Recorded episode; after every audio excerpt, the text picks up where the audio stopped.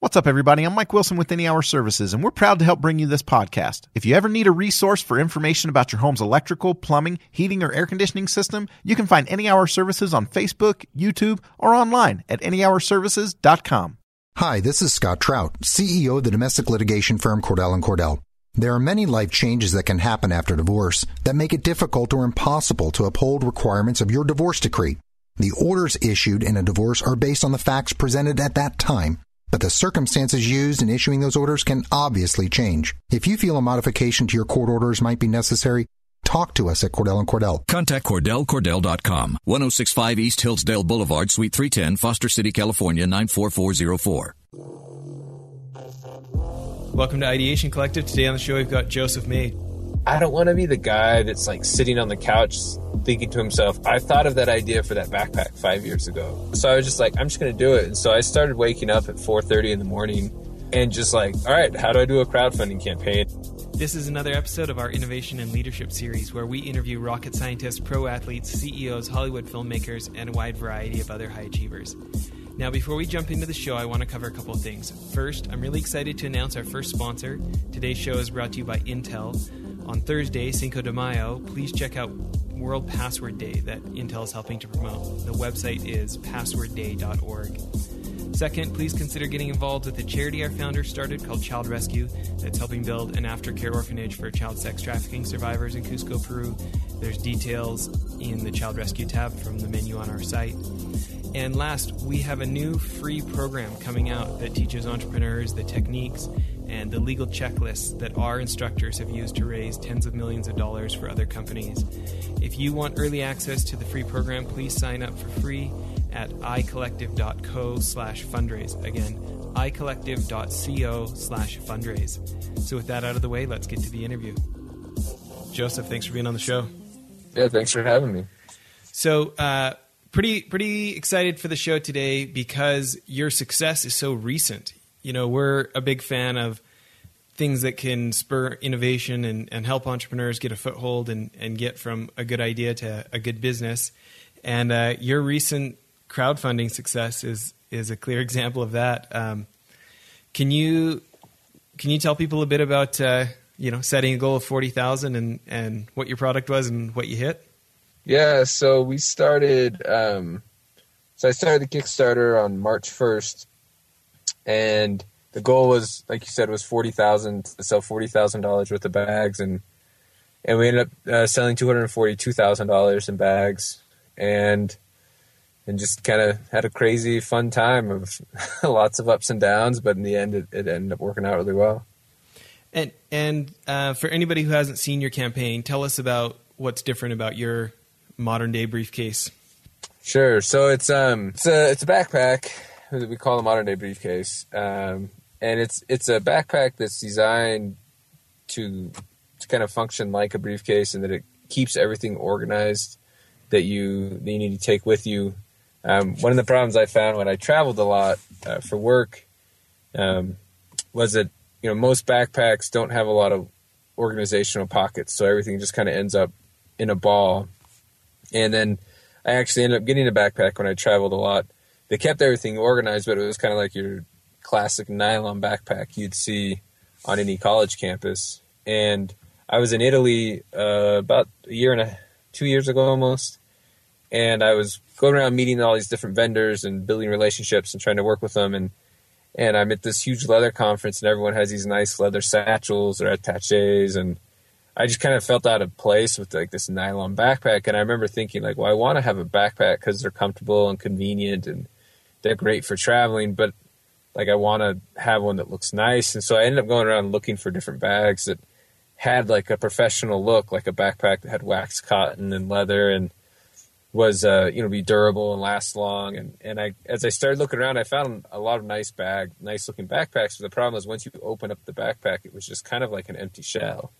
There were no pockets, no place to store all your wi- all your cords and wires and what ends up happening when you have something like that is you just end up with like this ball of electronics you know ball of wires all wrapped up and so i um i just kind of had this idea and i was like hey i'm gonna design a backpack that i can use for traveling use for work that looks really professional but is also really convenient and comfortable like most backpacks Well, I got to say, I, I was really impressed. I mean, when you first told me, you know, we met and you were going to have me on your podcast, which we'll talk about, but, um, and you're like, oh, I'm doing a Kickstarter for a backpack. It didn't, I don't know, it didn't really stand out to me at first until when I saw the prototype, I was like, oh, this is what you're talking about. Like, it's super nice, you know? Thank you. Thank you. Yeah. Yeah, it's, uh, it is. And then we've also kind of learned how to talk about it a little bit more to explain the value, the value of it since we first talked. Sure. Um, let, let's talk about you know how unlike most people who are like, oh, we should do we should do a crowdfunding campaign, and you know, a couple couple weeks later, a month later, they're they're doing it. Let's talk about the lead up of of you know the preparation that made this possible. Um, so after your legal career, you completely shift and become a chief operating officer at a startup, um, and, and you learn the product business. Um, tell us a little bit about uh, tell us a little bit about Freshly Picked and their selling 300,000 pairs of kids' moccasins. Yeah, that was uh that that I mean, I just kind of like fell into that job very luckily. I was an attorney and uh, I was getting pretty miserable in my job and um, Susan Petersen's my older sister. She's the CEO of Freshly Picked, and we were talking on the phone. And I, I was like, "Man, I hate my job." and I was kind of starting to look, you know, okay, maybe I should try to transition out of legal and try to get into business, but it was just really hard because people look at you as like, well, you're an attorney, what can you do? And and we were talking, and she just said, hey, well, why don't you come to operations and legal for me? Gotta love and the family like, hookup, right? Yeah, and I was like, oh, are you serious? And she's like, yeah, like when, when do you want to start? And I was like, well, I could start like today. and I just kind of started like it was the easiest job interview I ever had in my life. And um, now, is this before was, she got the Shark Tank investment, or after? When was that? So this was uh, after she'd got the investment, but before she went on TV. So this was December 2013, I believe, or 2000, yeah, 2013, and then she went on Shark Tank January 2014. Okay. Yeah. So that's that. Well, that's when the the airing was, and so I was there about 30 days before the Shark Tank airing, and then it it was basically just like I just felt like I was standing in front a, high, a fire hose every day because mm. like I had no like operations training or other training. I guess you would ta- you would get if you uh, were trained as like a I think there's like a business strategist degree or something you can get where you learn how to analyze numbers and stuff like that. I was just kind of like flying by the seat of my pants and just trying to get everything in place with you know a small team and you know trying to build up a team of the right people who could help push the you know the operations side of the company forward and and it was a crazy year. I mean, it was it was insane. I, we grew 500 percent that year, um, and just I mean, it was just crazy. like everything was just crazy. Everything was accelerated. Like just the speed of everything was so fast, and uh, it was. I mean, it was so much fun. Like comparative to like being an attorney to like my life. Like a year later, it was like night and day. Like I was yeah, I mean, it's just like I enjoyed like every second of it. It was just so much fun. Like just every day you get up, you know, you're just and there's so much to do, and it was so yeah. different every day, and it was just awesome. And it was kind of just like getting like my entrepreneurial like just getting my feet wet a little bit and being like, oh, this is what I want to do. I don't want to be an attorney, and and uh, and it just kind of like got me thinking about okay, what could I do, you know, when this ends or when we move on, and and well, that's kind of how the whole process started. And you think, you know, I'm looking at the Forbes article about her, and and you know, sounds like after the 500% year, there was another 300% year or something like that for year two. Yeah. There, uh, but you know, how much of it do you feel like um, there's like a believability factor for you when you see her, you know, starting with an Etsy store and then growing like she does and going on to sell 300,000 pairs? Um, I mean, besides the connections of just seeing your own, like, you know, I think yeah. about my brother that I own businesses with and have in the past, right? And it's like, there's this factor of like, well, you know how similar you are to them, and if they can do it, maybe this isn't the, mo- you know, maybe this isn't the hardest thing. Yeah, I think for me, um, like, and maybe not everyone thinks this, but I think kind of like growing up, it's always like, oh, I want to own my own business or I want to work for myself. Everyone kind of has, at least I kind of had that inclination, but it was always like, well, where where would I even start? Mm. And like working for spending time around Susan, it was just kind of like seeing the process of like, oh, this is where you start, and this is what you do. Like you just do these things, and it, and it's like, well, they're not really that hard, and not not to like discredit anything Susan's done, but it's just like, oh, you just do those things, and you try them, and if they work, then then you do more of those things. You know, like so. I think just like obviously seeing- she had some great product market fit. I mean, Yeah, my yeah. my wife loves buying that exact same stuff for our kids. You know what I mean? Like Yeah. she had something peop clearly people wanted, right? Yeah. Yeah. Well, I mean, and just kind of seeing it, like, it was almost like going to college again, really. Like that first year of just like, just seeing the process of like, oh, you want to do this, you, and, and just kind of how you did it. Like, if you want to make a new product, like, you draw, you know, you come up with an idea, you go to a manufacturer, they give you a sample, you tell them how to fix it, they give you a new sample, you know, and then you have your, your golden sample, and then you start selling that. And, you know, seeing the different channels of how to sell it. Like, you know, you have social media, Instagram, building like working with influencers to build relationships. I mean, just seeing those things, and it was just like, oh, this is what you do. Like, you just do these things, and Yeah. you either, you know, and it, it kind of like, I mean, I don't know if I came away thinking like, oh, it's really easy as much as just like, oh, this is just the process. Like all of a sudden, it just became very like, oh, there's Sure. process. these are steps. Here's the first step. Here's the second step. And by the time I got to the point where I was like kind of thinking about this backpack idea, it was more, it was just going to be like a hobby type thing. And it was just like, okay, well, I need a sample. And I knew exactly who to call and Yeah. how to do it, you know, and then, oh, I want to do social media or I want to have influencers. And so it was like, okay, well, who will move the needle in this space? Like who's connected, who, like, who would push young professionals or who would buy things for young professionals and finding influencers that could connect to those customers? And just i mean that's just like what i saw at freshly picked is it was just like oh these are the things you do and you just go do them you know? And kind of seeing that just kind of opened all that up for me. You know, it, it is such an advantage having a mentor though, and, and being able to see someone who's actually done it instead of theoretically telling ourselves it's possible. You Yeah. know, um, one of the books I was recent, reading recently, listening on my audio, uh, they called it the windshield effect. You know, it's this like how many sons end up going to the same business their dad. You know, how many Oh. sons um, of a cop become a cop, or sons of a doctor become a doctor, dentist, right? Yeah. Because they've seen their dad do it, they know how it works, and they're interested in the result, right? Yeah. And you look at Hollywood.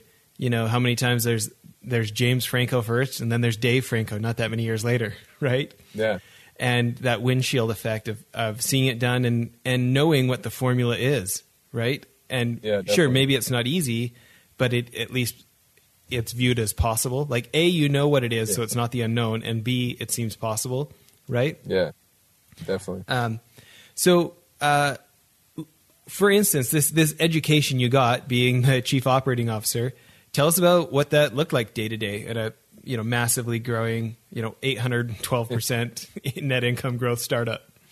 Yeah, um, it was uh, it was crazy. Like, um, let me try to kind of take a step back. It's been you know eight or nine months or so since I've been there. It, my days started pretty fast. Like, you know, I'd get up. I, I've always been an early riser, so I'd get up and kind of spend like an hour doing things for myself, like you know, reading books or exercising, and then after that, I was just on emails until I'd get to work, like answering emails of manufacturers, getting with um, you know, handling legal issues that arose. Um, you know, a big part of what we were doing was working with the manufacturers to make sure we were getting product on time, making sure the product was going out on time, quality checking the material that was coming in to make sure it was up to quality, and just um, you know, making sure the finances, the finance end was correct. Which you know, we had a great, it was a great, um, we had a great team on the finance stuff, and so. I would say the majority of what I did was around manufacturing and fulfillment, kind of like making sure everything was getting made on time, and then making sure everything was getting fulfilled on time, and then we were also doing analytics, like making sure growth was going according to schedule, and trying to figure out other ways that the growth could be improved and stuff like that. So I mean, those are just like a small. Yeah. small sample size. I'm, I, I'm trying to think back. It's hard to remember. I, I do remember that when I stopped working for Freshly Picked, and I kind of went out on my own. I look at. I found myself just like looking at my phone all the time or checking like, oh, did an email come in? And it like, took me a while to be like, oh, like I don't have like you know, it's like kind of like, oh, nobody wants nobody wants to talk to me anymore. Part of it, but it was also just like, holy crap! Like I would always like get emails, like, you know, I mean, I would stay up late at night and talk to people if, if we were doing stuff in Asia, or, uh, you know, communicate with vendors over there, and just it was just busy. It was all day, every day. It seemed like just there was always something to do. And and so did did that include the interactions? Like I know that um, the website is obviously a huge track, traffic driver, Yeah. and they've done really great of, of selling direct and uh, the website having high traffic. But uh, they're in Nordstrom's also, aren't they? Yeah, and that was just getting going as I was transitioning out. Yeah. Um, I think they're much higher level than we were when I was there. Um, I, I really don't know honestly, but that was just kind of starting as I was transitioning out, and so I wasn't too. I mean, it was kind of we were still figuring it out, and I think they brought in people who, um, who've done like re- wholesale sales before now that really have a better handle on how those deals should work and how to um, communicate with the the vendors and stuff like that. Sure. So let, let's talk about the Breton Company. By the way, uh, how'd you choose the name? It's a great question. Uh, so I uh, I was uh, the so for me so since I'm an attorney when I looked at it I was like I want a name that I can get the trademark for and the URL because that's one of the like universal problems for companies that start and don't can't get the trademark or the URL together then they're kind of screwed and they have to pivot on name or they have to go buy the URL for someone so that was the first um, way that that was like my first test if I came up with a name the first thing I would do is I would check trademark and URL availability. And so I, for about a month, I was just kind of going through different names. And I was coming up with like stupid names that were just, you know, had nothing to do with my company. And I was talking to my wife one day about how I wanted to have products that, I wanted to have a product that lasted. Like something that, like a workhorse person could just take and just beat the crap out of for 15 years. And it still looks good and it still works and my wife and I the word workhorse just kind of stuck with my wife and she started looking up workhorse breeds because and they have like all these great names of workhorse breeds like Clydesdales and I can't think of the other ones but there's like just these great names for breeds and they're very they have very strong names and and the one we just kind of gravitated towards was Breton Company and and that was partly because we could get the URL we could get all the social media handles and we could get the trademark so we got that one So l- let's talk about you know the planning phase at the very end of 2014 uh, Sure. through the launch in March of 2016. Sure. Yeah. So I uh, I started. Um, so I told you I was in Italy and I had this idea for this bag, and I came home and I kind of had this you know this aha moment in there, and where I was like, oh, if I could have this bag, and and I was like, well, but I have a full time job, so I'm not going to do this. And I was actually working on like a online class for copyrights to help people understand copyrights in their business and stuff like that. So I was just too busy, and I kind of put it on the shelf and that I remember thinking like, oh, I'm sure somebody will come up with like somebody will do this one day and I can just buy the bag I want. And I was actually reading, I found these quotes online somewhere when I was like looking and reading the news. It was like top ten Mark Cuban quotes, and I was reading through them and and he had this quote where he said, you know, in business you gotta you gotta beat your own. He's like, you gotta beat your own ass. You gotta be be willing to like beat yourself in business because if you don't, everyone around you is gonna beat you.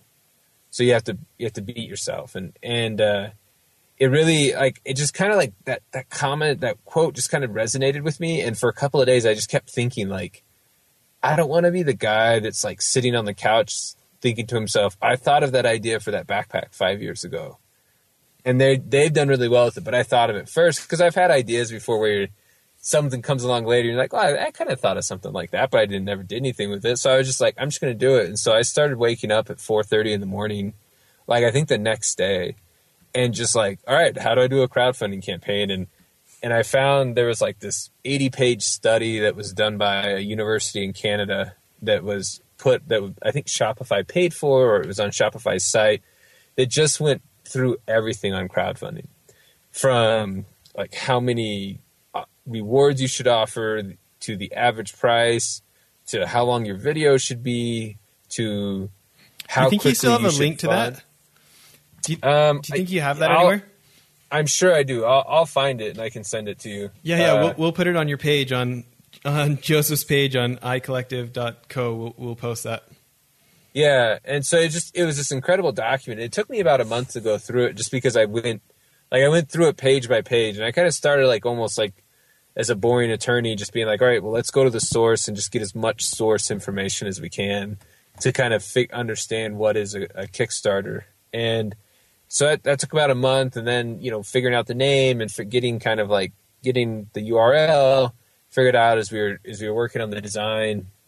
And and then I just kind of started figuring out like what's the successful, what's the most successful backpack Kickstarter that sold a kick, uh, backpack on a crowdfunding campaign, and and I, I came up with a list of like ten or fifteen of them, and I just went and studied each one, each one of these uh, campaign pages. That's the great thing about the campaigns is they're just there, and and there's all these ways um, to like kind of hack through what they who who talked about them, who who did their marketing, stuff like that. There's these great back channels, and that's actually on a, a Tim Ferriss blog post called Hacking Kickstarter. And one of the companies he's associated with raised $100,000 in 10 days, and they just lay out their whole strategy and plan and how they executed it okay, we'll on to, this blog post. We'll have to link to that too. Yeah, we'll get the link to that too. And and so those like the Shopify document and the Tim Ferriss blog post kind of became my text of where I worked from on everything. On everything I did was like, okay, well, these are like the steps. Like I have to know, you know, who the best backpack blogs are to hit up and get them to post on it. Who, you know, who's going to be actually buying the product. And so I spent a ton of time working on that as we were developing and sampling out the product. And we actually, I actually planned on doing the the Kickstarter in August. And I left freshly picked in July, and I was like, well, it's great. I'll be doing this Kickstarter in 30 days. And and the sampling didn't work out, and we had all these problems. And so we pushed it back and pushed it back, pushed it back, and then we were going to be pushing it back into November. And at that point, it's just like, look, we can't launch it in in November. Like we can't compete with all these other ad dollars that are being spent by big, huge companies that want money, that want the Christmas money that's available for Christmas, and we wouldn't even be able to deliver it till after Christmas. So we waited until after the New Year until March when kind of spending picks up again the trends kind of pick up again in in uh, retail. That's when people start to spend money again. Generally, is in March. So we just waited until March first to to kind of kick it off again. Um, and in that, I mean, there were so many things. I mean, we you know the like because you went yeah. T- tell us about. Let's talk about the sample, for instance. How long did sure. it take to get the sample made, and then how long to get corrected? Sure. So it started with me just like having these bags. Like I have this nice satchel and I have like this really great bag for traveling that I mentioned. And so I was like, okay, how do I put those together? And I took them to a friend of mine who's a manufacturer or an agent for manufacturers, and I said, hey, I want to put these together. And so he's like, well, draw me something. And so I drew something on like in uh, Paint, in a uh, Google Paint, and you know, and I made a tech pack with how I pointed arrows, how I wanted everything to look, and it came back just wrong. like it, because it you know I didn't have like I couldn't draw I didn't know how to draw things like an Adobe um uh, Adobe not Audition Adobe Illustrator maybe Illustrator yeah AI yeah I didn't know how to draw things like to make them look really nice and so like I would give them these dumb drawings and I would get these dumb products back because I that's all I could give them and and I kind of got to a point where I have a friend um, I got to a point where I was just kind of frustrated because I wasn't getting what I wanted what was in my head and and so I went and approached one of my friends who's a an industrial design student, and I said, "Look, man, I need some help. Can you draw this out and put the tech pack together?" And and he was so I helped him. I showed him how to do, make a tech pack and what he should be doing, and, and he helped me put it all together. Like he kind of took the design from where out of my head and put it onto paper, and we were able to get that to a manufacturer um, and get like a sample. I remember the first time the sample showed up after I'd like worked with the industrial designer, I was just like, oh, that's what I wanted. Like that's exactly what I wanted. And so like I just kind of like had to get over not doing it myself and just being like, well, this person can do it faster and better than me. And once I did, like all of a sudden we had the product we wanted. And that took like seven months to get there. Starting in July, it wasn't until like early August when we finally got like, okay, that's the direction we want to go. And because you'd worked with manufacturers before, is it at that point that you had the confidence, hey, if these things sell, I will be able to produce what I say I can produce? Yeah, I was. That was like to me. That's that was always the part that scared me the least about doing it, is going and working with manufacturers and getting the product through like uh, you know getting to having a tech pack and getting the product delivered on time like that i was so comfortable with that because i had just done that for like a year and a half just every day working on that and working with manufacturers learning how to talk to them learning how to like understand their expectations or understand what they needed to fulfill the products. And that stuff was like very i was very comfortable with that. And even like the sampling process when i mean i kind of went through this year and a half of just like working with manufacturers every day that when I wanted to do something on my own, I had built up all these relationships and I actually didn't even have to end up paying for one of my samples. All my samples were done for free or, um, you know, that they, or they were like, well, look, you couldn't pay us for these after your Kickstarter. We'll do them now to help you out. And so I just built up all these great relationships. So I didn't have to pay for any sampling. I got great rates on fabric and leather that I wouldn't have gotten had I not been in that position and just got that repetition and built up built up all these relationships. You know, that really brings up a key. I, I had a I had a, a guy who I was doing a bit of coaching for recently, talking about, hey, I've got this opportunity. It doesn't pay what I want to make. In fact, I think I'm going to have to work for them for free at first. Is it worth, you know, like, what do you think? Yeah. And I was asking him, like, well, that, you know, the answer to that is highly dependent on what your destination is. Like, Yeah. is this a stepping stone for that other thing you want to do, or is this what you want to do? Because like trading your hours for dollars or working for less than you want to or things like this in order to learn the acronyms of that business and build the relationships and have connections like you're talking about Yeah. it, you know you have to weigh like is there another way to get that as fast and and these kind of things and you know look at what an advantage it was for you when you decided to do your own thing right yeah. So, um, talk about um, the marketing, like the influencers. You talked about building relationships with influencers. So, uh, maybe talk for just a second on your methodology for identifying, and then how do you reach out without it being a me, me, me type of thing? Yeah, yeah. That those, those are hard thing, hard things. Um, so in the methodology, the first thing I looked for was style, like men's style influencers, just because people who buy like nice items or more expensive items got you know follow men's influencers on social media.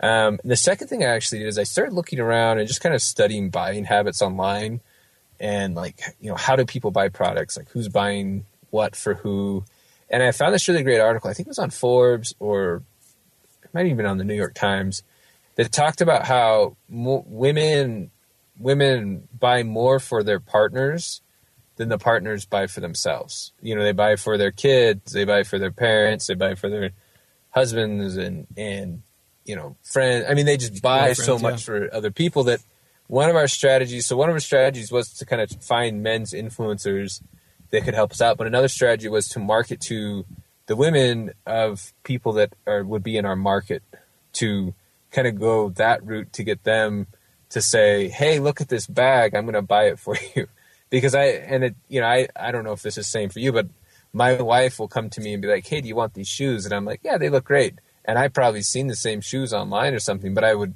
i just didn't buy them because I just don't buy a lot of things for myself. I just don't. and so there's. Oh, go ahead. Sorry. No, no, that's funny. I I think there's a lot of men that fall into that category, right? Yeah, because I mean, and you know, you're just busy, and you just don't. I, I don't like shopping as it is. I I can't even stand going into a store to go shopping, and and uh, just kind of for whatever reason, I've just never enjoyed it. And so, that was another way that we targeted it is we went through because it's kind of our target is like younger professionals that are in the ages of kind of like 22 to 35 in their first job or kind of you know before they start to feel old but still want to feel you know still want to have a nice bag with them. And so that was one of our target areas. And so we kind of i started kind of following all these influencers on instagram and other social media outlets. And what how do they do their message? Who do they message? And and i was sitting around one day thinking like man how can i kind of like start pulling these people in and start building relationships with them? Because i knew quite a few of the influencers that could reach out that could um, influence women buyers for their husbands or, or even you know that would like the product themselves through freshly picked just by the fact of being there. I met all these influencers and made all these connections with people who were willing to help me. And i had an idea to start a podcast because and i realized like so if i had a podcast and i can go to all these influencers and i can say hey look let me interview you. You can, you know, be a great opportunity for you to tell your story about who you are and, you know, allow people to become more connected to what you're doing and, you know, just kind of build a better relationship with your, your followers or the people you sell your products to. And, you know, and then, you know, I'd set up these interviews, go interview them, go talk to them for an hour, an hour and a half and build like a good relationship with them that so that when I wanted to come back and say, Hey, I'm running this Kickstarter. Would you mind, you know, throwing something up on your Instagram or your social media, like most of them said yes. Dude, I knew it was an evil ploy the whole time. I was like, this is totally an evil ploy. I want, but it, but it, so I had like kind of, you know, I had two. Yeah, I, I want to build these relationships. I want to meet people, not only that you know can help. No, no, are you kidding? go I think it- but I can. I think it's genius. You know, I'm, Yeah. I'm laughing about, you know, you had me on the show, on your show before ours launched, obviously. And um, Yeah. I actually got good response back. So it was kind of a fun test for this thing starting. But Yeah. um, I'm, I'm laughing about your previous marketing statement because I think when you, you know, when you reached out to me and I posted it on my social, a bunch of the people who reacted, I mean, the numbers were attention getting. And so I think that's some of the people that commented on when I posted about your stuff. But the Yeah. other one was definitely some of those women that I know buy stuff on behalf of their husbands were the Yeah. ones that got back to me. So Yeah. hopefully that sold some backpacks. Well, I, I mean, I hope so. Maybe, or even maybe down the road, you know, maybe more of a long tail uh, push there. Yeah, this show, right? yeah, yeah. By the way, there will be a link on show, on Joe's show where you can buy the backpack. I, I want to talk about another marketing thing real quick. Um, sure. you know, I feel like one of the things that uh, you know has, shown to to do really high view counts and and have a lot of spreadability, viral viral possibilities or whatever, is making stuff that's funny. Uh, but Yeah. it's such a two edged sword because Yeah. if you're not a real comedian, so often it doesn't turn out funny. So your video though, will the will the modern day briefcase fit your lunch? Which we'll post, you know, we'll post on your page on iCollective. Yeah, yeah, yeah. Uh, t- tell me where the idea for this video came from, and and tell me whose thought it was to have him stuff a, hot pizza into this really nice suitcase briefcase Yeah. with no words. Like there's no there's you know it's like the silence actually makes it funnier. Yeah, Jack does a really good. The guy that, that did that, that did the acting, he just he he nailed that. So it all started kind of our, our campaign kind of slowed down at one point, and um, you know you talked about having mentors, and I you know I was able to call my sister and say, hey, you know things are slowing down. Can I come talk to you? I need some help. Just can I bounce some ideas off you? And she's like, oh sure. So I went and stopped by, and, and we were talking, and she's like, you need a way to get people's attention to get them to come to your site she's like because you know Kickstarter is going to kind of wane off and you need something else and and I think she I'm pretty sh- like there's uh these video there's a it's called Tasty it's an Instagram feed called Tasty and it's just videos of someone like preparing food and it's this overhead shot and it's very quick into 15 seconds they'll prepare like a huge cake you know? And like people just watch these all the time and she had the idea of like well you should make videos that show um, people packing stuff and putting it in bags or you know will it fit type stuff. And so she kind of got the idea going in my head and um, the guy uh, the people who made my video for my kickstarter the name's big they're called big door productions and they're down here in, Pro- in provo close to where i live. And, and so i called them and said hey i have another idea. Let me you know let's do this thing where we take make it kind of funny but then we can kind of show like a, a pack video where it shows you know packing up a lot of stuff into a bag but we'll do like a funny part where it's you know we we try to put a pizza and you know i just and so they they actually came up with the pizza and and putting it in the bag. And and they did such a good job on coming up with the concept and making it funny and then having the pack video after the funny part to show like you know like not everyone's gonna have a pizza so let's pack a sensible lunch in you know and they pack like a realistic lunch and put it in the bag with all the other business stuff so uh, uh, so we're we're just starting that campaign. We actually have nine more videos, and we're going to release one one a week for the next nine weeks, and we're releasing another one uh, tonight. Um, and then we'll just kind of every week release a new one, and and see if we can get some momentum on them, and see if we can kind of build a post um, Kickstarter campaign that will kind of drive the needle for our, ourselves. Uh, P.S. As a podcaster, how much do I like that uh, in your photography you've got the H4n recorder? getting stuff. Yeah, well. I, I take that with me everywhere because I when I go interview people for my podcast, I just take the H4n and my the guy who helps me with my photographs. We we were going to take some more photographs in my bag, and I had it in there, and he's like, "Take that out of there." And I was like, "Why? It like looks really cool." He's like, "Nobody has any idea what that is." He's like, "Nobody cares," and I was like, "Oh man."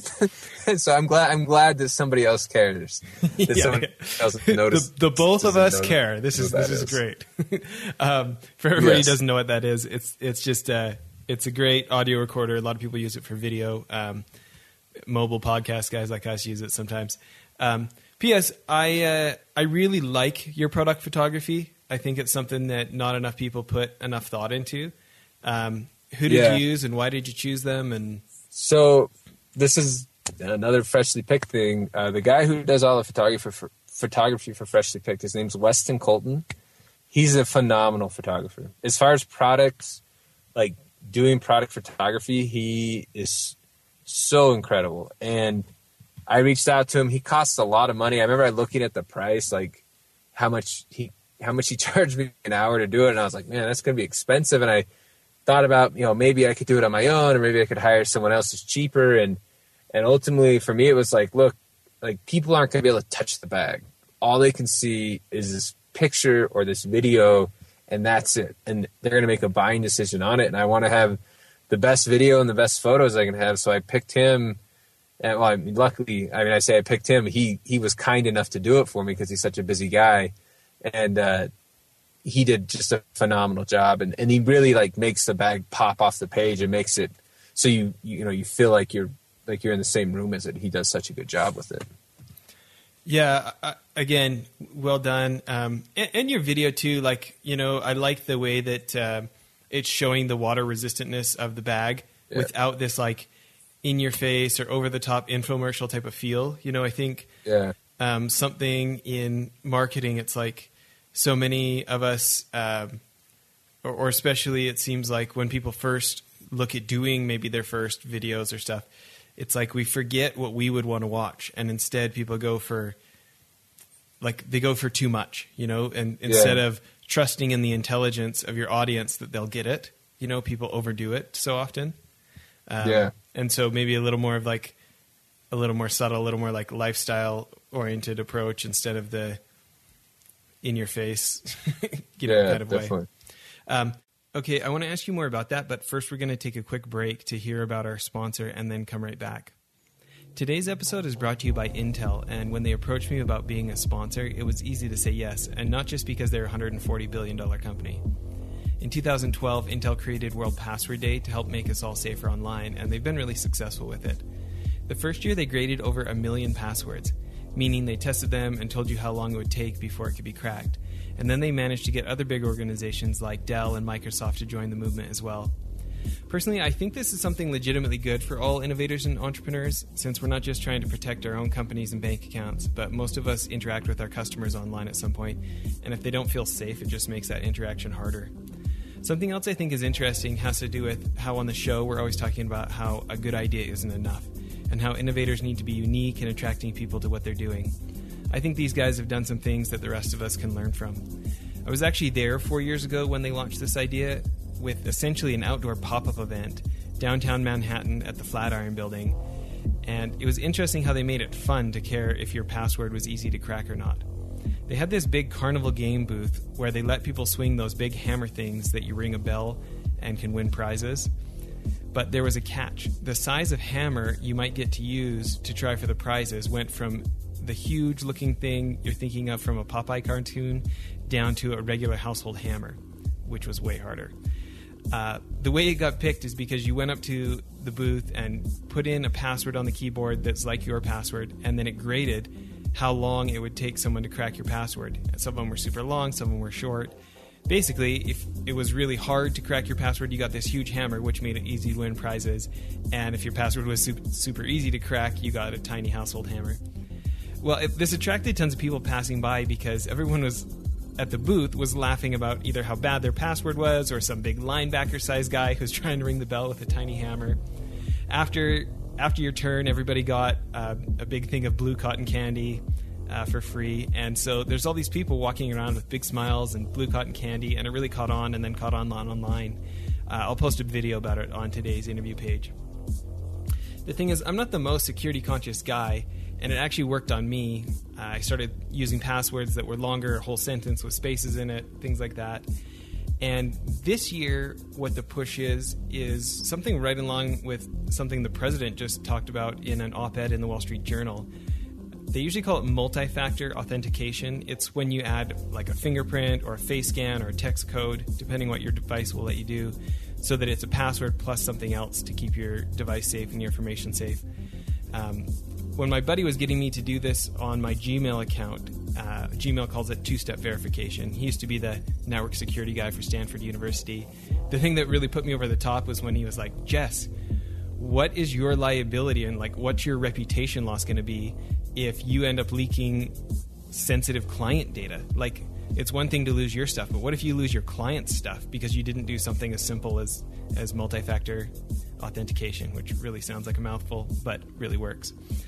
Also, there's a funny celebrity that got involved this year. They're not letting anybody say who it is, but on Thursday, Cinco de Mayo, um, May 5th, they're going to be announcing it and putting out all the videos on passwordday.org. So check them out and support Intel for supporting the show. Now back to the interview. Yeah. So another thing I want to talk about is that life doesn't go according to plan for entrepreneurs, any entrepreneur. Um, you know, Yeah. innovators out there. We everybody has this great idea around the boardroom table or in the garage Yeah. or late at night on the laptop, and then real life happens. Um, Yeah. Talk to us about uh, talk to us about actually you know being a year into this process. The Kickstarter is live, and you realize you've done it wrong, and you need to shift.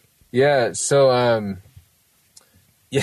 So I, I, when I, as I was preparing my, my, for the campaign, we had our final samples. I would take my bags around to see my friends and see anybody I knew and be like, Hey, what do you think of this bag? And, and they look at it and be like, Oh man, that's really cool. Like that looks like you're doing, you know, you got, you're on the right track. And, and they would ask like, well, so how much do you think you're going to sell them for? And I would say, well, probably like 250.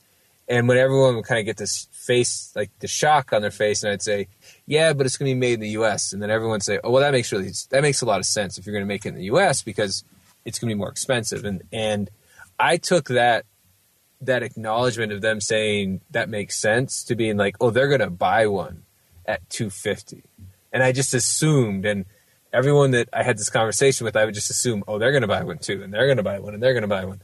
And um, so we launched our Kickstarter. The price is 150. Nobody bought the bag. Two fifty. I mean, did you start it? we started at 250 Okay. and just, just nobody bought the bag i mean we our first day i mean i say nobody but like the first day we sold 18 and one of the metrics the biggest metrics you can find in in this huge shopify study is that if you want to fund like guarantee funding you know hitting your hitting 50% of your goal in the first 24 hours is one of the most important things you can do because it affects the algorithm at kickstarter where it pushes your your product page up higher in their searches so you'll come up easier. And so i just started freaking out. I was i was freak i was losing my mind. The next day we were um, listed as so no the next day we had less sales and it was just like a slow day on the sales i think we did like 13 or 14 and then on Thursday, actually, we were listed as project of the day, design project of the day, which was really cool. And we actually got a project that we love um, link onto our page from where Kickstarter was saying they really liked our bag and like our way we did our campaign. And with even with those two things happening on Thursday, we only sold like 16 bags, and we were at about 18. We'd raised about eighteen thousand dollars in the in or no, I think at that at that point we were like fifteen thousand dollars three days in, and I was just freaking out. I was losing my mind, and I was like, "We have to do All this hard work, it didn't. Yeah. we weren't able to accomplish.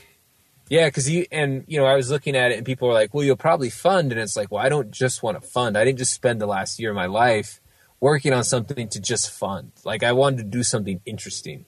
Uh, with with uh, Kickstarter and something that we could always be like, yeah, we raised two hundred forty thousand dollars on on Kickstarter. You know, we raised two hundred thousand dollars on Kickstarter and actually make people be like, oh, okay, that's interesting. You've done something interesting. Tell me more about you.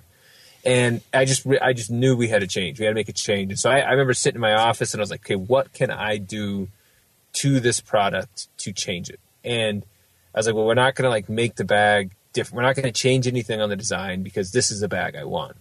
And so I was like, well, then we have to lower the price. And So I started doing a, a, bunch of like price research, and I had like 48 hours. I was like, I have to make a change within 48 hours because, or our campaign will be dead. There'll be no way to revive it. And so, um, I started calling everyone I knew, emailing everyone I know, texting everyone I know, and just being like, "Hey, have you seen my bag?" If they said yes, be like, "Hey, would you buy my bag?"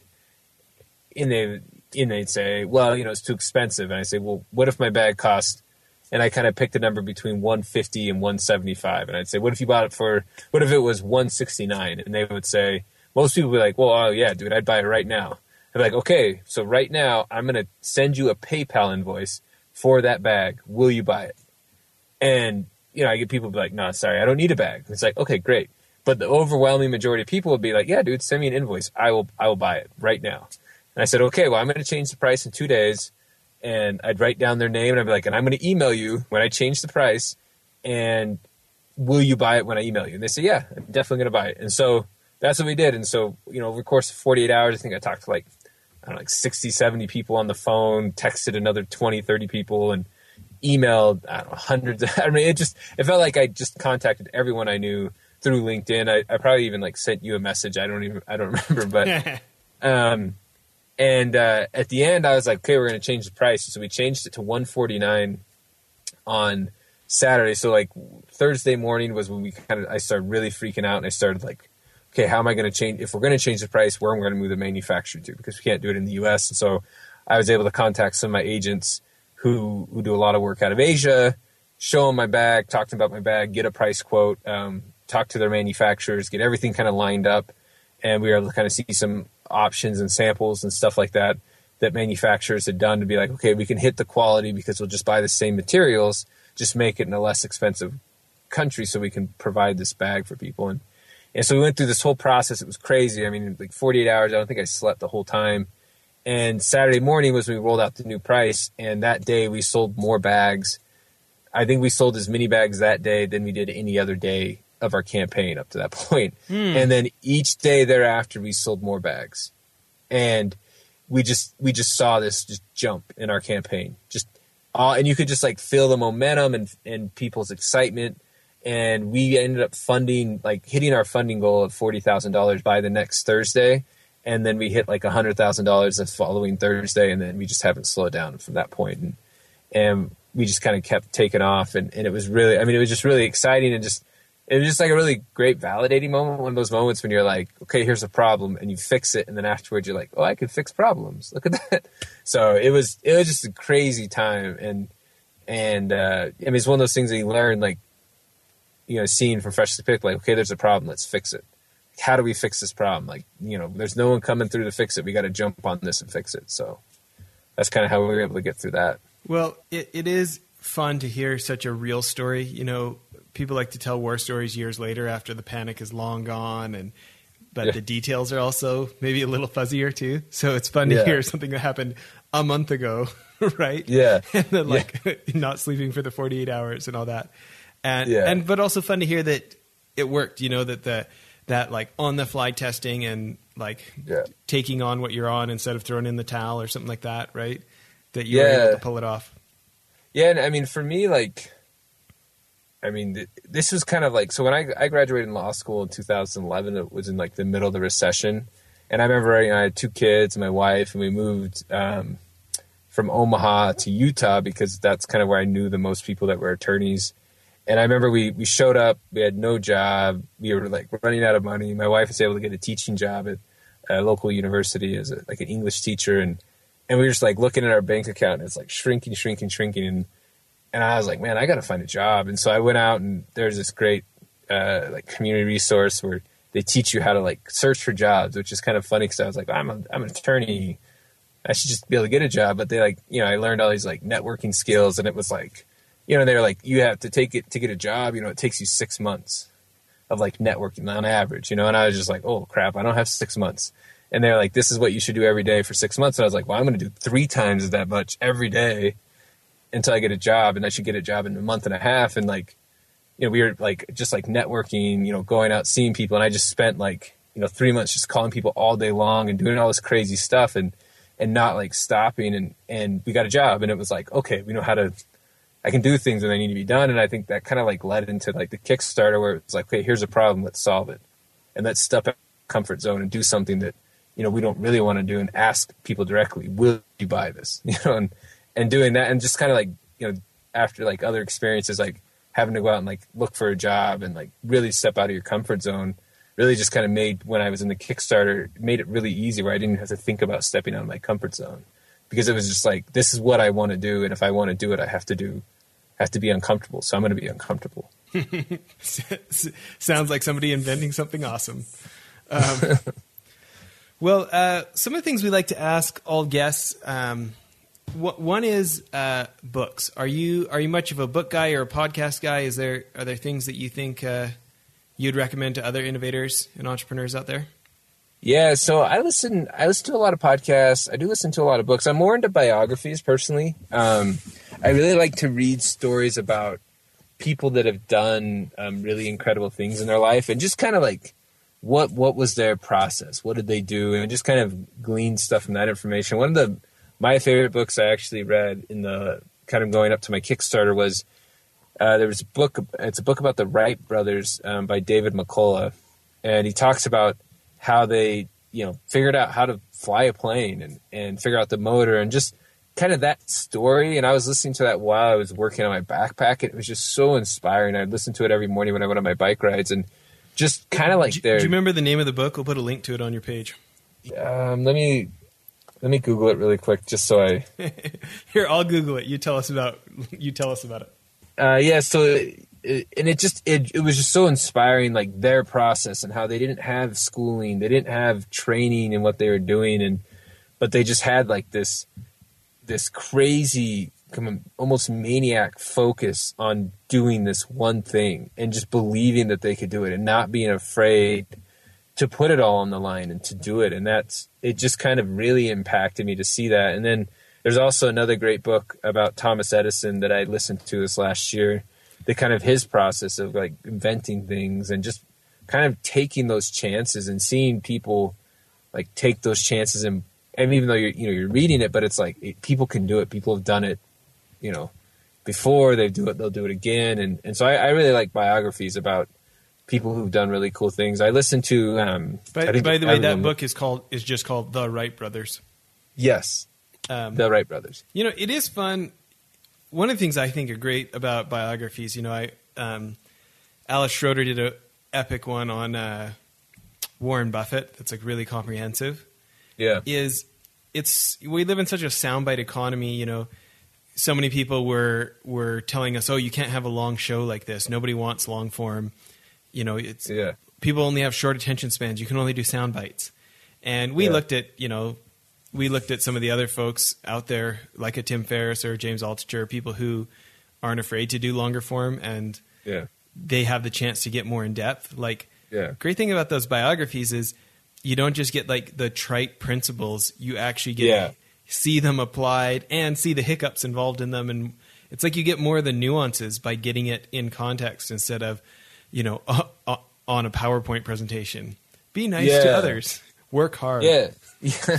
Well, I, you always hear, you know, you always see like the books on business that will be like the Wright brothers, and they'll tell some story about the Wright brothers.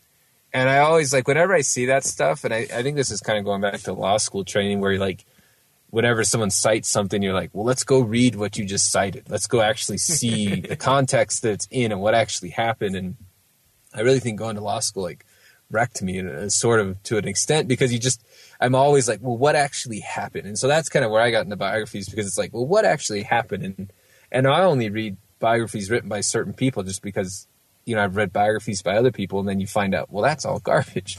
Like they mistold the story, they took it out of the context. And so hmm. I read a lot of biographies, and I, like you said, I think, and it's not only like because everyone always likes to talk about like the end principle they learned, but I like to see the process of them developing that principle because it's like you you know you hear people will say something you know about Thomas Edison and how he was so great at doing all these things, but then it's like, what was the how did he get to that point?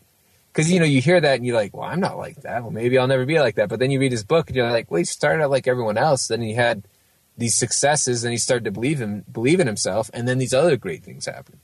and so it's like really great to actually see like the process and and be like they're just normal people who you know just really stuck at something and started to believe in themselves and they were able to do something You know, I feel like the Richard Branson one is great at like uh, his autobiography. You know, Okay. um, he doesn't pull the punches. He doesn't tell you like, "Oh, I'm this genius. I knew it was going to work out."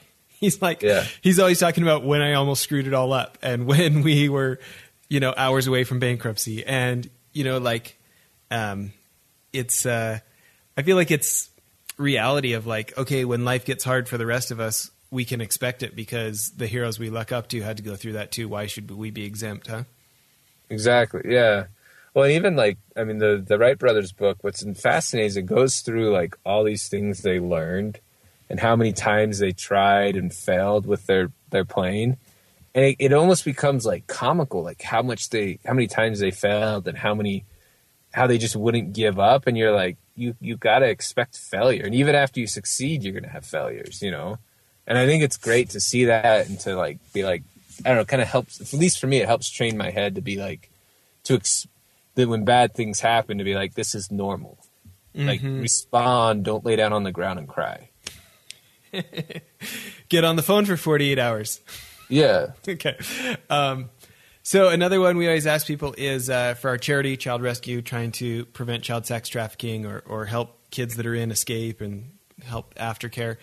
Um, as we're trying to get society to care more about this, to help more individuals want to join the cause and, and help these kids, what advice would you have for us in, in that world? Uh, I mean, well, number one, what you're doing is incredible. Um, I think when we met, you know, back a couple months ago, or I guess even farther, I guess it was six months ago, and like you, you told me that story. I have like one of the probably the biggest bleeding hearts, and especially for like kids, like, like I can't watch like the African starving kids. I just cry, and I'm like, just take my money, I'll cry, and I, I just have a huge bleeding heart, and whenever like kids are involved, like I just get it's like whatever you need, take it. Like I'll give you my clothes. I don't care. Take my clothes. Take whatever you need. Um, and so I think what you guys are doing is incredible. Like to actually, and I think the fact that you that you just kind of it you just started it. Like you didn't have like millions of dollars that you could pour into it and make it this really big charity. You're just like, no, there's a problem. I'm going to do whatever I can to solve it while I try to start my career, career while I try to do all these other things. And you just kind of went after it. And so I, like, I just, I love that like story of what you did and how you, you're just so like, like eh, passionate about fixing these problems. And you've been able to bring in all these great special forces guys who can help advise you on, uh, help, you know, getting kids out of sex slavery around the world, which is, so hard to wrap your head around when you live in the U.S. that that actually happens. But it's amazing that you're doing that. Um, as far as advice, I mean, I don't know, Jess. Like you guys are killing. Like, I, I mean, as far maybe we could work on a crowdfunding project next next time you do one, and I could come in and help you. Kind of, maybe we could push the needle and break a hundred thousand and really like, you know, help a bunch of people. Okay, I'll, t-. I'll take you up on that. We uh, Yeah. this aftercare orphanage. We've got our filmers, um, Stephen Lepcha and Carter. They're going down to go uh, film the one we put the down payment on. We want to build an extra building so a bunch more survivors can get Yeah. real help. Um, yeah. So uh, I'll take you up on that when we when we when we need the to do the push to build the next building. Well, I'll hit you up for that. So Yeah, yeah. I mean that I, that's the only way. I mean, I think what you're doing. I think you're doing such a great job. I mean, that's the only way I could help you, and I'd love to help. I'd love to. okay. Um, you know, let's it. let's raise a hundred thousand dollars and get a bunch of people out of sex slavery. Well, actually, for a hundred grand, we can build a building that will house eighty more kids. Um, Okay. including like a like a facility where they can learn life skills. Um, Yeah. We've got a bakery and we've got a, a, a sewing area where they can become a tailor and stuff planned in and stuff. So, um, okay, I'm gonna hit you up offline about this. so let's do it. Let's raise a hundred thousand dollars. Let's let's get another eighty kids out of sex slavery. I'm down. like, let's do. Like, teach Be them how to careful. I'm gonna take you up on this. Okay. No, no, no. I'm serious. I'm hundred percent serious. I'll do like I'll I'll guilt other people into helping us. It'll be awesome. yeah, I love that about you. Okay.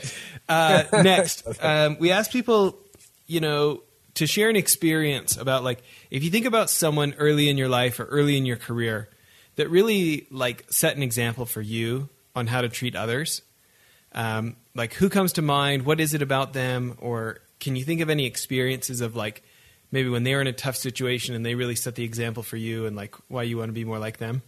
Um, that's a great question. So there's a couple of attorneys that um, really had like a huge impact on me when I first got out of law school and I was trying to find a job and I was just like calling everyone, hitting up everyone. And um, one of them is uh, Dave Brown. He's like an older, I don't, he's not even an attorney anymore. He's like transitioned out into a vice president at uh, a, a big energy company. And and he just he like I remember I talked to him and I explained to him you know everything that was going on and he he was just, he was just great. He just sat me down and like you know really like was so nice to me when he didn't need to be and and helped me kind of figure out like just the words I should, the, the words that should come out of my mouth when I talk to attorneys like what they were looking to hear Hmm. um, and and uh, helping me like hone my pitch and like uh, kind of take the anxiety out of someone me showing up at someone's office and helping them feel more comfortable. Um, he was amazing, and then I mean, oh, there's there's a couple more attorneys, and I can't remember their names. I know I'm going to remember them later. That just kind of they had no reason to care about me. There was no like family connection. There was no friend connection. It was just people that I would just meet that just really took an interest in me and like helping me be successful just because they wanted to help. And I think that kind of um, like just that idea of like just helping someone with no like care of like impressing someone else or helping, you know, doing it because someone else asked on your behalf, but just because it's like, look, like you're a good, you seem like a nice guy. I want to help you. That that's really kind of I've carried that forward with me from that experience, where I just try to treat people like just try to help people because everyone you know needs help in life, and why not be a nice person that helps people? And it, you know, it can't it can never hurt you to help other people. If anything, it just like helps you feel better, and even that's enough reward for me. It's just like the feeling of helping people and how you know it impacts their life. So I mean that I guess that would kind of be like the Yeah. one thing that I, I've kind of pulled out of like going all you know going like meeting lots of people is just trying to help other people. And and you can see it in you know older people. Um, not not just these attorneys. There's a um, Nate Quigley. He's the CEO of Chatbooks and he's done a ton of other startups. And he's just been like so nice.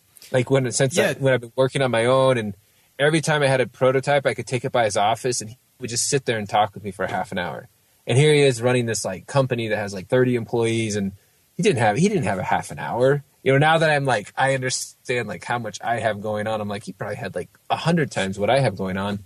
And he didn't have a half an hour but he just gave it because he's just a nice guy and he just wants other people to be successful. And i think those are the type of people that um like i want to i want to be like people like that that are just nice and just help people not with no eye towards what can i get back out of it. And i think that's kind of like the one thing that i really want to try to have and, and try to like give I don't know if like give I don't know if giving back's the right word, but just like have as part of my personality, is just someone who helps and and helps people without any thought of what I can get out of it.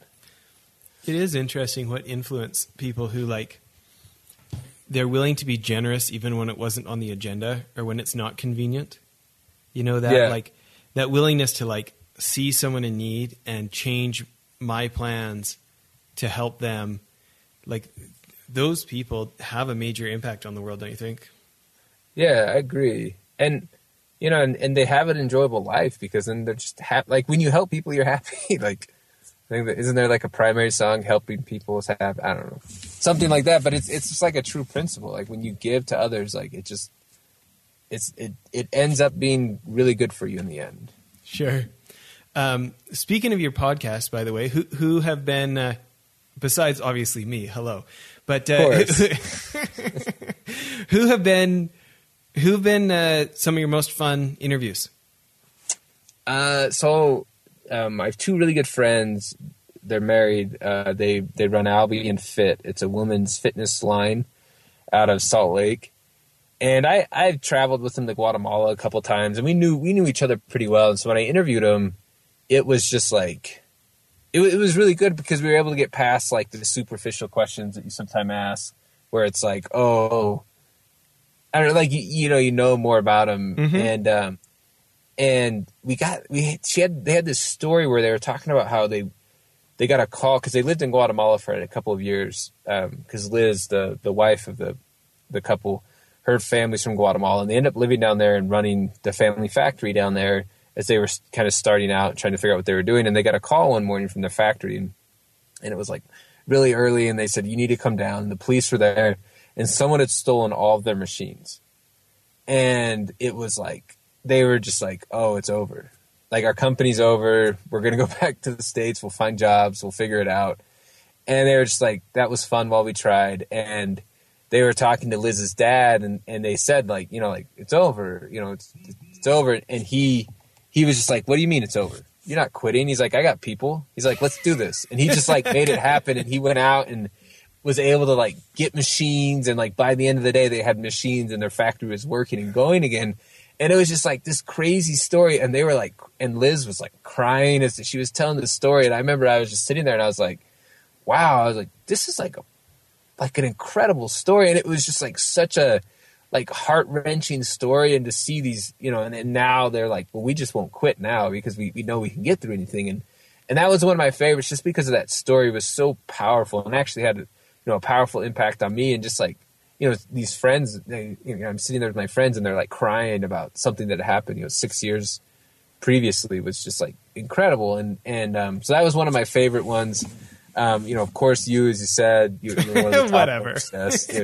definitely. No, but you were because like that was kind of when I was starting, and I was just like calling people and being like, "Oh, hey, you want to be interviewed?" And I saw, you know, and, and I remember when I kind of looked at your bio and and one of my favorite stories, and I've it's funny, I've heard this story from a number of entrepreneurs I've interviewed where it's essentially, hey, I was sitting somewhere and I was like, I don't want to do this anymore. Was, I think you were in design class, and you were just like, I think you were listening to a. Uh, yeah, I was listening to an audiobook. Yeah, you were listening to an audiobook rather than doing your class studies, but you said, you know, something about, you know, you have to take a risk if you want to make money. And you were just like, that's it, I'm taking a risk. And you stood up and just walked out of your class.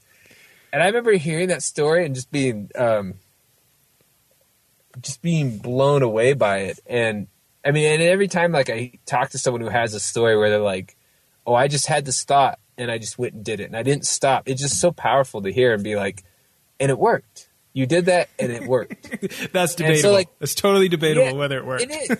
Well, I mean, I, I remember the story you had where like you had you, everything kind of gone wrong, and you were like in your backyard. I think your wife was pregnant inside, and and something yeah, like the company you're working at had gone away and the money that you're yeah, no, my pay, like, when my sales company failed. Yeah. And yeah, my partner didn't have all the money he owed me, and we found exactly. out our insurance didn't cover our first daughter being born. That's so right. those tens of thousands of dollars were our debt, and we, you know, we had yeah. like no money, so we may as well bet hundreds of thousands, right? And I remember you said you were like in your backyard and you had this moment where you're just like, we're not quitting. We're not going home. And you came in, you told your wife, you're like, we're not quitting. We're not going home. It's going to work. And she was like, all right, let's do it. And it worked. You know, I mean, like, I don't know, like, I love, I, that's one of the things, like, even though, you know, like the whole roundabout thing about the podcast was to prepare to run this Kickstarter and build up relationships. I mean, it was so motivating as I'm like in this stage of like, okay, I'm going to do this. I'm going to start, a, I'm going to be an entrepreneur and I'm gonna start selling things to like talk to people like twice a week that did it. And you're like, okay, I can do this. They did well, it. That person did it. I could do it too. You like, know what though? I'm so glad you brought that up. I feel like, you know, somebody explained something I felt, and I feel like they just put it in better words. It might have been the same book that was talking about the windshield effect, but yeah, they just said like um, repetition breeds familiarity and reduces uh, fear. Yeah, and so when you talk to enough people, it's like, you know, snowboarding, right? Every time we tell people we go backcountry snowboard, backcountry snowmobile snowboarding, they're like, "Aren't you scared of avalanches?" Right? Or like, you know, when I talk to Canadians about living in Southern California, they're like, "Aren't you scared of crime?" We're like, I leave my surfboards in the backyard. We don't lock our house. No, I don't. I don't live in Watts. I don't live in Compton. Yeah. Like, yeah. you know, like, um, but that lack of familiarity often breeds fear, whatever, right? Yeah. And and so, you know, like you said, you go through a couple of big bumps in the road where you think, I'm down and out, this is over, and you survive. All of a sudden, you're not quite as scared of falling down anymore. Yeah. But it's very similar when you hear other people's stories, right? Like, I consider oh, this yeah, podcast definitely. like just an awesome excuse to meet the people I wish I knew. You know what I mean? Yeah. Oh, definitely, and, that, and that's kind of one of the things that I was the primary focus of my podcast was how do I meet people that I want to meet that have great stories and that can I can learn from. Well, if everybody doesn't know, the the podcast is called Entrepreneur Stories. We'll put a link to it on on Joseph's page on Ideation Collective. Um, well, listen, man, appreciate all the time. Um, we we want to hear updates. We're gonna we're gonna update your page when you put out more of your funny videos. Um, we're gonna hit you Awesome. up when we're uh, when we're ready to do the push for the Cusco expansion. Okay. And uh, and again, appreciate uh, you being generous with your stories. Thanks for listening to today's episode. Before you go, my friends know about my total obsession with Mexican food, especially a shredded beef chimichanga or seared steak nachos. But this Cinco de Mayo, when you're enjoying some amazing tacos, remember to check out the new funny videos that we'll be launching on passwordday.org. Also, we hope you'll take the time to learn about the aftercare orphanage Child Rescue is helping build in Cusco, Peru at icollective.co slash child rescue. Get to Old Navy for Star Spangled Style. Right now, everything's on sale up to 60% off. That's right. Get everything from tees, shorts, dresses, and swim all at 60% off. Now till July 7th at Old Navy and OldNavy.com. Valid through 7-7 select styles only.